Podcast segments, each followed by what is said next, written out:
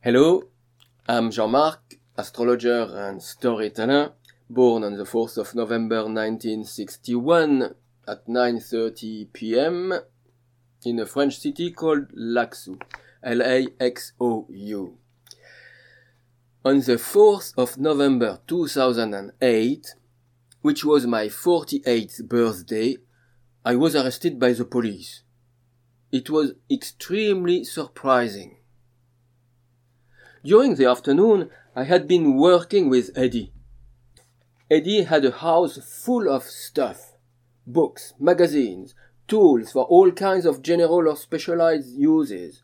Every room in this house was crammed with heaps of objects, cardboards, half destroyed cabinets, and dust.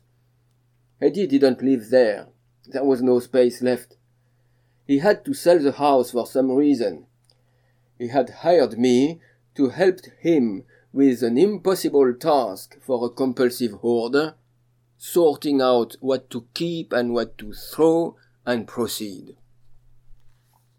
We were behind his house retrieving metallic bars, pipes, and stuff from nettles and brambles when my phone rang. It was the police. They wanted to talk with me. What was it about? They would tell me. Could I come over to Charing Cross Police Station? Oh, yes, sure, I said. I'm working right now, but uh, when I'm finished? Yes, no problem, we're waiting for you. I wondered what this could be about. I had had a strong confrontation with my housemate recently. I was renting a room in a house shared with others one of the guys used to put the music so loud that the walls vibrated all day long, and when he came back from work late at night, he and his girlfriend argued very loudly. I was new in this house, but I couldn't stand this for very long. One of my problems is that I have always been very emotional. Confrontations and disagreements are far beyond the limits of my comfort zone. I am on principle uh, soft and let's admit it, weak Cancer rising with a dominant moon in Libra. However, I am also a Scorpio. If I'm forced to, I may act out some drama. As far as I know, drama is not punished by law. One morning, the guy put his loud music, I felt an emotional geyser of hot lava in my body. I stamped my feet like a herd of charging elephants, and I went down the stairs shouting and banging at their door. The guy opened, hit me once at the jaw, but I didn't hit him. I'm very aware of what I'm doing when I'm looking like I am not. I just made my hysterical demonstration, and from that day there was no more super loud music in the house. As for the rest, uh, the arguments with the girlfriend, the cage of guinea pigs blocking the way between the table and the sink in the kitchen, I said nothing.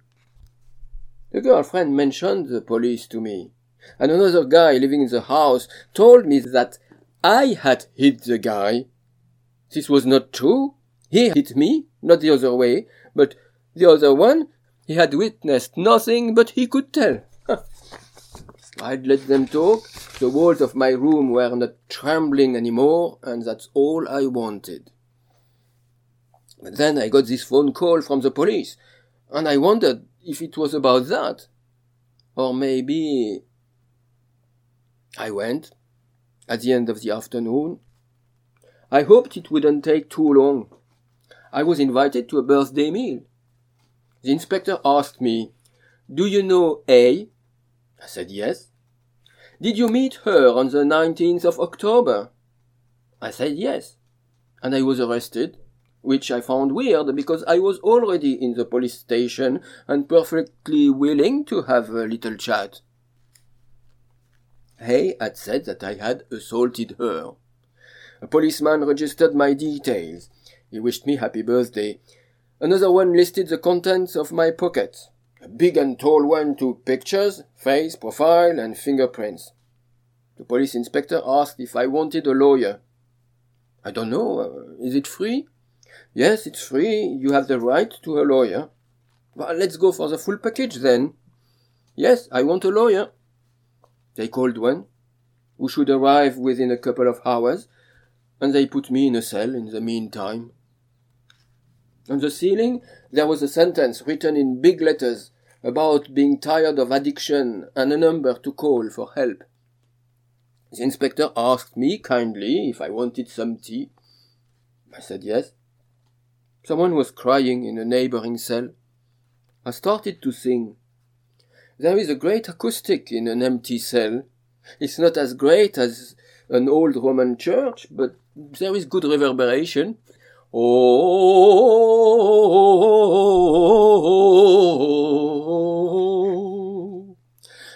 Let's rewind.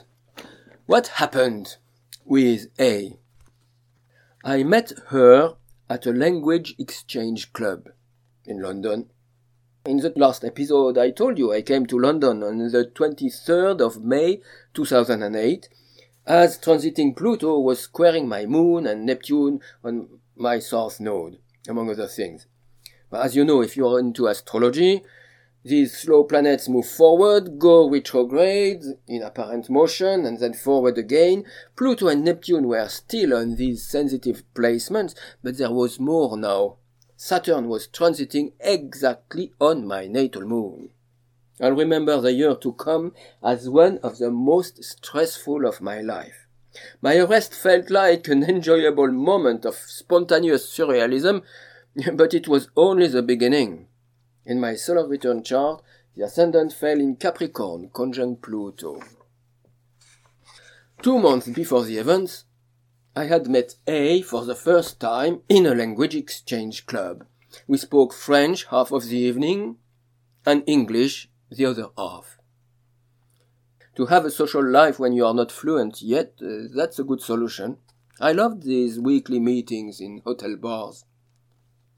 Once I found myself sitting opposite to this woman in her thirties. We engaged in conversation. Where are you from? What do you do? Oh, you are a storyteller. Me too, I am an artist. I am a songwriter and a singer. Would you help me translate a song?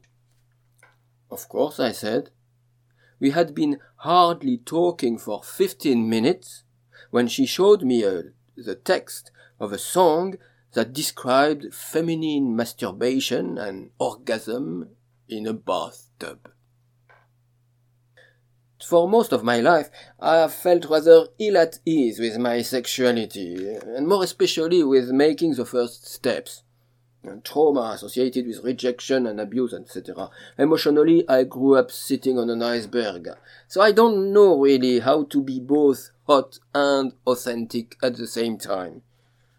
And here I was, me, the countryside boy, helping to translate sexually explicit content for a London girl. I was pretending that it was all fine and perfectly normal, whilst giving grammatical advice, hiding the embarrassment, thinking that I may have an opportunity to have sex, thinking that it's good to take up a challenge and step out of the comfort zone, things like that. I would learn much later that in her mind we were just talking poetry. We exchanged email addresses at the end of the evening. She wanted to read some of my stories. Have written maybe 40 or 45 stories since I found out storytelling was my art. Most of them are a mixture of childlike fantasies with attempts at deeper content, like the story of the little princess who locked herself up in a tower for the sole purpose of being rescued by a prince who actually never turns up. Or the story of the king who falls into the sea and swears never to drink water again. Or one of my favorites, the story of the beggars. One finds a big bag full of money in a bin, shouts hooray, and to his mate, who wants to know what's going on, he tells the truth because he knows the other won't believe him. After a few banknotes are shared, the story ends up sitting on the back of a pink elephant. I had two or three sexually explicit stories in my repertoire, because when you love writing, you try various styles. I sent her the story of the beggars and another one called In Pan's Garden, in which I tell the story of a satyr and a nymph. I can't translate the story in English without losing the rhymes, the rhythm, the alliterations, and everything that should suggest scenes as could be painted. It's not vulgar, it's culture, it's mythology. Satyrs are male, sexually obsessed. They have human bodies with horns, hairy thighs, and hooves. Nymphs are female, sexually attractive to the highest degree. They are as mythological as their male counterparts. With them, they play at Catch Me If You Can. In my story, the satyr catches the nymph, rapes her, however, in the process, her no becomes a yes, and at the end of the story, the nymph is the one who runs after the satyr, and she is quicker. It would obviously be very bad to claim that humans should behave like that. The mythologies are like fairy tales and dreams. They are products of the human psyche. And They give insights into what exists deep down in the unconscious layers of the psyche. Human beings, of course, should behave in civilized ways. But there is nothing wrong with trying to understand nature, and understanding nature starts with mythological representations. Anyway, you may disagree with my understanding of Greek mythology, but that's not a crime. I shared this story with A because, well, uh, she started it with her song. We had exchanged our email addresses. She wanted to read some stories, so I picked up this one along with the beggar who finds money in a bin and ends up writing a pink elephant. I sent the email and I didn't get any answer. I thought it was just as well. I was not especially fond of this woman. Engaging with her was an opportunity to fight my fears more than anything else. Something I will ever be grateful for. A moment when my life turned into a piece of surrealistic art was when the police inspector, interviewing me after arresting me, read a bad translation into English of the story of rape of a nymph by a satyr. I was beaming. The English police was 3,000 years late on this case. However, this mythologically correct narration was not the only thing A complained about. Let me resume the story of our silly interactions. A didn't answer to my email when I sent the stories, and she didn't turn up to the language exchange club the, the week after. So I forgot about her until she attended another language exchange session a few weeks later. She seemed very happy to see me, sat at my table, next to me. We quickly ignored others and kept talking. Just the two of us. English, French, the artistic life, and so on. It could have been friendly, but it also looked like we were just the two of us in a bubble. I settled in the maybe zone and watched for subtle clues. I may sound very ridiculous, and, and yes, fear has rather comical effects, but you know, when you are a Pavlov dog, every time you approach a piece of attractive food, you get an electrical shock. Sometimes the voltage is really high. You're hungry, so you keep feeling very attracted to the food. If you are this dog, you are in a very difficult place. That's what is called a neurosis. It works like that. If the pattern is within you, you don't know how you do it, but you keep repeating it. This mental state is also described in Greek mythology, by the way. It is the torment of Tantalus. Punished by the gods, Tantalus was thirsty. He was standing in a pool of clear water, but each time he tried to drink, when water touched his lips, it turned into sand. Can you imagine? When he kept his hands and took the water to his mouth, before trying to drink, he could enjoy the illusion of being about to drink. This was the only relief he could get, so he kept trying and feeling the burning despair of ever renewed frustration. Water means more than sex. Water is, symbolizes feelings and emotional connections. Because sex involves being able to connect. That's the most important thing actually, being able to connect.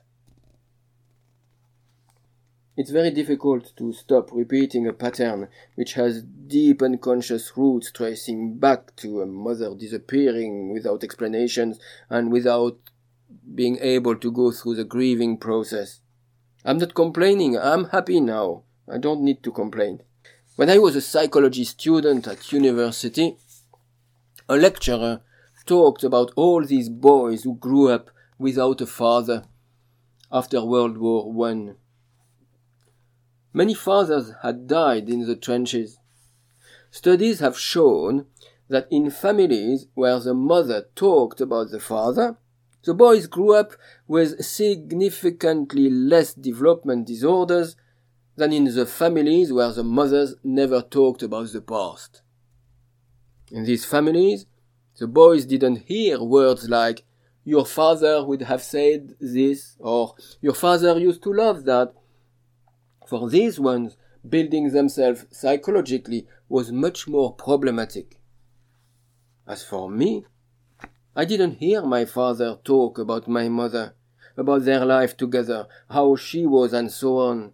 I lived my childhood years as if nothing had happened. We didn't talk about these things.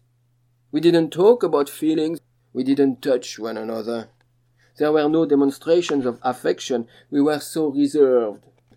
Negative emotions found their way, but the positive ones would have been so embarrassing.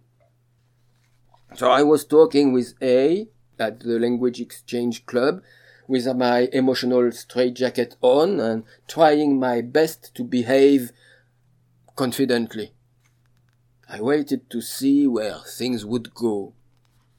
We were talking, just the two of us as if nothing else mattered in the room. Our legs touched under the table. You know, when four or five persons sit on high stools around a small round table, such thing can happen. Our legs touched, and it took a certain time before we broke this contact. That's a clue. I walked with her in the street at the end of the meeting. At a crossroad, I would turn right towards the underground station. I asked, Are you coming with me? Which could have meant walking with me to the station, or more, maybe. She said no, home was the other way for her. My question would be read out loud in court as one of the very inappropriate things I did. When parting, she gave me a CD. Hot stuff, a recording of the song I helped to translate the other day. Masturbation and orgasm in the bathtub, music and lyrics by A. A few days later, then, I sent an email to invite her out. I suppose that's how you do. How about a chat over glass? She said yes. We went to a crowded and noisy bar in Covent Garden, we found a place in the middle of the room, as far away from the loudspeakers as possible. She sat next to me. We translated another text of hers, not a hot one like the other. We were sitting close. I stroked her hair. That's how you do.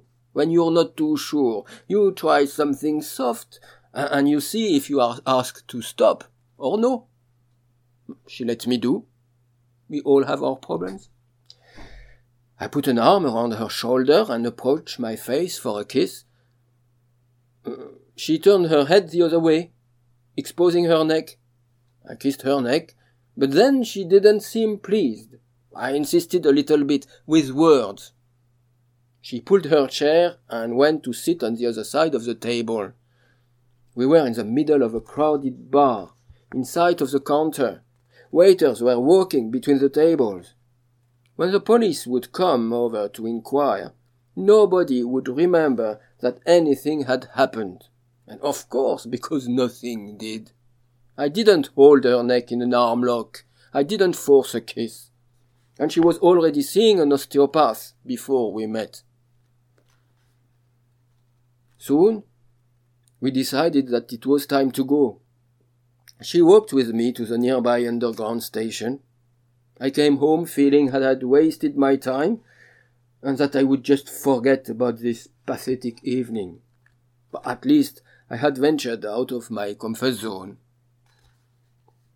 Two days later, I receive an email from her. I read. The text I had helped to translate on our meeting was on her blog with a credit to me. I click on the link. I get a shock.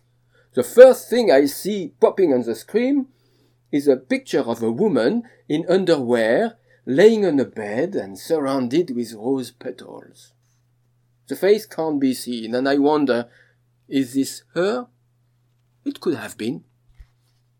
Her blog was full of suggestive, sensual, and erotic pictures as illustrations of her writings. I'm such an idiot. Or at least I was. I hope I am a little bit less one now. I thought, I thought that a woman who didn't want to be kissed two days before, but then sends a link to an erotic picture, is a woman who changed her mind. I answered kindly, suggesting that sometimes we are a little bit conflicted inside about what we want, don't you think so? We exchanged three or four emails, me trying to bring about some kind of straightforwardness to the exchange, her keeping being elusive and ambiguous, ignoring the questions and making comments about whatever else, being artists or stuff. If you want to trigger me, behave as if I didn't ask a question when I asked one. If you want to trigger me a lot, do it two or three times in a row. It is always possible to say, sorry, I don't want to answer this question, because saying this is an answer. But behaving as if there was no question when there was one uh, is not my idea of an honest answer. I wrote the email I shouldn't have. I decided to be completely open. I started to be very metaphorical. Years before, I had written a story, uh, the story of a seagull covered with oil, trying to take off, but in vain. And this story was a way to talk about, about depression, about the emotional straitjacket, and about a world that does not even acknowledge that you have a real problem when you're struggling with your emotions and your inhibitions and your neuroses and so on. So in the email to A, I started to use the metaphor of the bird covered with oil to try to explain how awkward I felt, but as I was writing, I felt how easily all what I was trying to convey could be treated as just poetry. Very nice indeed. And I had enough. I wanted to be heard and understood. My emotional levels flared up and I started to describe a memory. Being forced as a small child with an enema syringe by my stepmother and asking, is this a rape? If the parent believes that it is necessary to push this thing up the child's arse to solve a problem like constipation, is this a rape? But if the child fights and feels the perverse pleasure of overpowering him, is this a rape? And if the child is always mocked, belittled, humiliated, is this a rape? I asked the question three or four times like a litany. I don't remember how I concluded. I sent the email knowing that I was slapping her in the face, but I was hundred miles away to imagine that this could be understood as a threat. I was talking about me, I was showing what impact her little games had on my emotions. This was not very wise indeed. But when you go through life feeling locked up within yourself, sometimes you try to break through the wall. When you go through life feeling locked up within yourself, you don't believe that whatever you may say can have much of an impact. You are the invisible one making dramatic movements in the air, hoping someone will notice a slight breeze. Uh, but sometimes people don't see how invisible you are, how invisible you believe you are. You may wonder how I managed to know any woman at all in my life, but sometimes it happened. Sometimes I found myself at the right place with the right person at the right time. And something happened and I didn't do it really on purpose. Or I was a bit drunk and it helped. Or I wrote something romantic and sent it. I believed normal people are able to connect at all times with the plenty more fish there are in the sea. So I tried hard to be normal. I believed it was a question of daring more, but I was mostly not attractive enough. a poor emotional health it's like being ugly. It's not sexy. Furthermore, as the saying goes, like attracts like. I have noticed that the woman I attracted into my life, without doing it on purpose, had most of the time a very poor emotional health as well, and histories of abuse, violence, or neglect. Actually, here is the best alternative to a formal diagnosis for your mental health if you're questioning. Ask yourself, what kind of people do I easily connect with? If the answer is fucked up people, you can be sure that you are one. Healing is always possible, but uh, it can be a long path. I didn't get any answer from A to my email, and the next time I checked her blog, ah, I was blocked. I carried on with my life, and two weeks later, for my birthday, I was invited to have a chat at the police station. When there I was arrested, I went through all the interesting procedure, put in a cell, waiting for the legal aid lawyer to arrive. The lawyer was a young woman, looking tired, dragging a suitcase. We went in a room with a translator. She explained to me what the complaint was exactly. A had shown only my emails to the police and not hers. You remember, she contacted me first after our pathetic date. But of course, without her emails, my answers alone looked like uh, harassment. She said I had assaulted her, forced a kiss, holding her neck in an arm lock, which caused her pain, and she had to seek for treatment. It felt weird. The lawyer asked me to give my account of the facts. I was in this kind of state where you can't stop talking, talking, talking, talking, explaining. After a while, the lawyer started to yawn. She was not sure whether I was telling the truth to her or not, and I sounded like I was not in control of my verbal outpouring. She advised me to answer no comment to all the questions the police would ask, because whatever one says during an interview under arrest is recorded and you can't take it back. Under pressure, you may be tricked into saying things that could later be used against you. She told me that the best course of action is to say nothing, and then you get time to prepare your defense. So I served them the no comment litany, as was my right. I was thinking of a French song by Serge Gainsbourg. No comment. They told me, the police, that they would see me again two weeks later. Once home, I managed to retrieve all the emails we had exchanged in the mailbox bin which proved that her version of the facts was far from exact. But the next time I came to the police station, there was no second interview. The inspector just talked briefly to the lawyer, and I found myself charged with sexual assault, bodily harm, and harassment. it would take exactly one year and one week before I left the Crown Court, cleared of all charges, with only a bind over, which is not a conviction, but just the court telling me to keep the peace and not meet A, just in case I felt like it. This was needed to satisfy the Crown Prosecution Service. They would have dropped the case altogether, but there was this email. The whole procedure is a long and slow process. I had to go twice at the magistrate court, the first time only to say my name and that yes, I was me, and the other to plead not guilty.